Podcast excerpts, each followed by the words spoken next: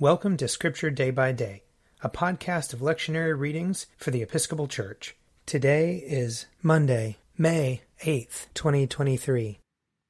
A reading from Wisdom, chapter 9.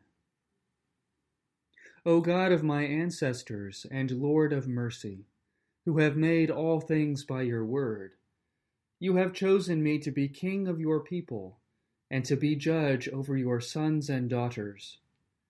You have given command to build a temple on your holy mountain, and an altar in the city of your habitation, a copy of the holy tent that you prepared from the beginning. With you is wisdom, she who knows your works and was present when you made the world. She understands what is pleasing in your sight, and what is right according to your commandments. Send her forth from the holy heavens and from the throne of your glory send her, that she may labor at my side, and that I may learn what is pleasing to you. For she knows and understands all things, and she will guide me wisely in my actions, and guard me with her glory. Then my works will be acceptable, and I shall judge your people justly, and shall be worthy of the throne of my Father. For who can learn the counsel of God? Or who can discern what the Lord wills? For the reasoning of mortals is worthless, and our designs are likely to fail. For a perishable body weighs down the soul, and this earthy tent burdens the thoughtful mind. We can hardly guess at what is on earth, and what is at hand we find with labor. But who has traced out what is in the heavens? Who has learned your counsel, unless you have given wisdom and sent your Holy Spirit from on high? And thus the paths of those on earth were set right, and people were taught what pleases you, and were saved by wisdom. Here ends the reading. Psalm 56 Have mercy on me, O God, for my enemies are hounding me. All day long they assault and oppress me. They hound me all the day long. Truly there are many who fight against me, O Most High. Whenever I am afraid, I will put my trust in you. In God whose word I praise, in God I trust and will not be afraid. For what can flesh do to me? All day long they damage my cause. Their only thought is to do me evil. They band together, they lie in wait. They spy upon my footsteps because they seek my life. Shall they escape despite their wickedness? O God, in your anger cast down the peoples. You have noted my lamentation. Put my tears into your bottle. Are they not recorded in your book? Whenever I call upon you, my enemies will be put to flight.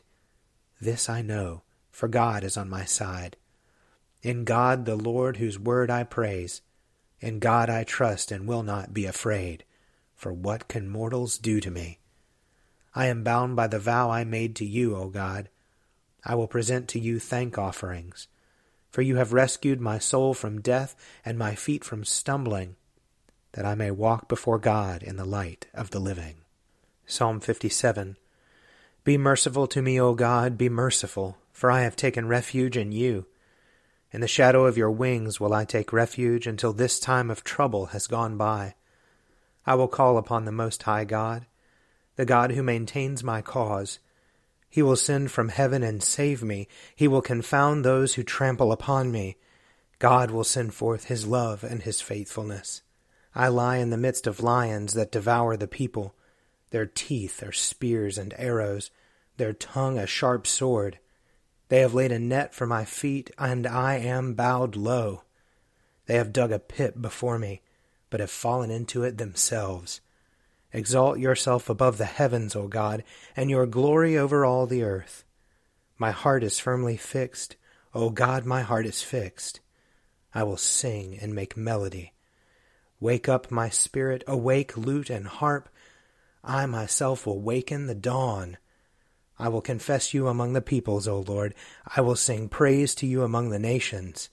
For your loving kindness is greater than the heavens, and your faithfulness reaches to the clouds. Exalt yourself above the heavens, O God, and your glory over all the earth. Psalm 58 Do you indeed decree righteousness, you rulers? Do you judge the peoples with equity? No, you devise evil in your hearts, and your hands deal out violence in the land. The wicked are perverse from the womb, liars go astray from their birth. They are as venomous as a serpent they are like the deaf adder which stops its ears, which does not heed the voice of the charmer, no matter how skilful his charming. O God, break their teeth in their mouths, pull the fangs of the young lions, O Lord. Let them vanish like water that runs off. Let them wither like trodden grass. Let them be like the snail that melts away, like a stillborn child that never sees the sun. Before they bear fruit, let them be cut down like a briar. Like thorns and thistles, let them be swept away. The righteous will be glad when they see the vengeance. They will bathe their feet in the blood of the wicked. And they will say, Surely there is a reward for the righteous. Surely there is a God who rules in the earth. A reading from Colossians chapter 3. Wives, be subject to your husbands, as is fitting in the Lord. Husbands, love your wives and never treat them harshly. Children, obey your parents in everything, for this is your acceptable duty in the Lord. Fathers, do not provoke your children, or they may lose heart. Slaves, obey your earthly masters in everything, not only while being watched and in order to please them, but wholeheartedly, fearing the Lord. Whatever your task, Put yourselves into it, as done for the Lord and not your masters, since you know that from the Lord you will receive the inheritance as your reward. You serve the Lord Christ. For the wrongdoer will be paid back for whatever wrong has been done, and there is no partiality. Masters, treat your slaves justly and fairly, for you know that you also have a master in heaven. Devote yourselves to prayer keeping alert in it with thanksgiving.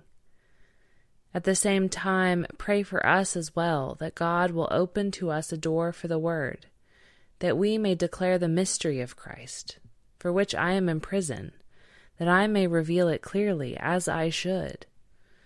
Conduct yourselves wisely towards outsiders, making the most of the time. Let your speech always be gracious, seasoned with salt so that you may know how you ought to answer everyone. Tychicus will tell you all the news about me. He is a beloved brother, a faithful minister, and a fellow servant in the Lord.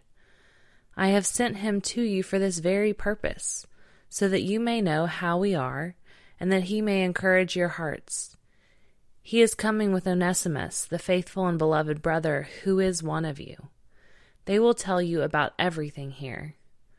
Aristarchus, my fellow prisoner, greets you, as does Mark, the cousin of Barnabas, concerning whom you have received instructions. If he comes to you, welcome him. And Jesus, who is called Justus, greets you. These are the only ones of the circumcision among my co-workers for the kingdom of God, and they have been a comfort to me. Epaphras, who is one of you, a servant of Christ Jesus, greets you. He is always wrestling in his prayers on your behalf, so that you may stand mature and fully assured in everything that God wills. For I testify for him that he has worked hard for you, and for those in Laodicea and in Hierapolis. Luke, the beloved physician, and Demas greet you. Give my greetings to the brothers and sisters in Laodicea, and to Nympha and the church in her house. And when this letter has been read among you, have it also read in the church of the Laodiceans, and see that you read also the letter from Laodicea. And say to Archippus, See that you complete the task that you have received in the Lord. I, Paul, write this greeting with my own hand. Remember my chains. Grace be with you. Here ends the reading. A reading from Luke chapter 7. One of the Pharisees asked Jesus to eat with him, and he went into the Pharisee's house and took his place at the table. and a woman in the city, who was a sinner, having learned that he was eating in the Pharisee's house, brought an alabaster jar of ointment. She stood behind him at his feet, weeping, and began to bathe his feet with her tears and to dry them with her hair.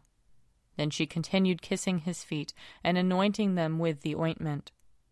Now, when the Pharisee who had invited him saw it, he said to himself, If this man were a prophet, he would have known who and what kind of woman this is who is touching him, that she is a sinner. Jesus spoke up and said to him, Simon, I have something to say to you. Teacher, he replied, speak. A certain creditor had two debtors. One owed five hundred denarii, and the other fifty.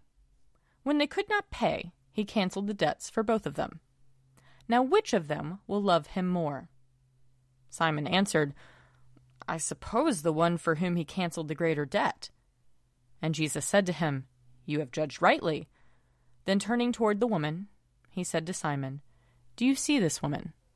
I entered your house, you gave me no water for my feet, but she has bathed my feet with her tears and dried them with her hair. You gave me no kiss, but from the time I came in, she has not stopped kissing my feet. You did not anoint my head with oil, but she has anointed my feet with ointment. Therefore I tell you, her sins, which were many, have been forgiven. Hence she has shown great love. But the one to whom little is forgiven loves little. Then he said to her, Your sins are forgiven. But those who were at the table with him began to say among themselves, Who is this who even forgives sins? And he said to the woman, Your faith has saved you. Go in peace. Here ends the reading. If you would like to read a meditation based on these readings, check out Forward Day by Day, available as a print subscription, online, or podcast. I'm Father Wiley Ammons, and this podcast is brought to you by Forward Movement. Learn more about our work to inspire disciples and empower evangelists at www.forwardmovement.org.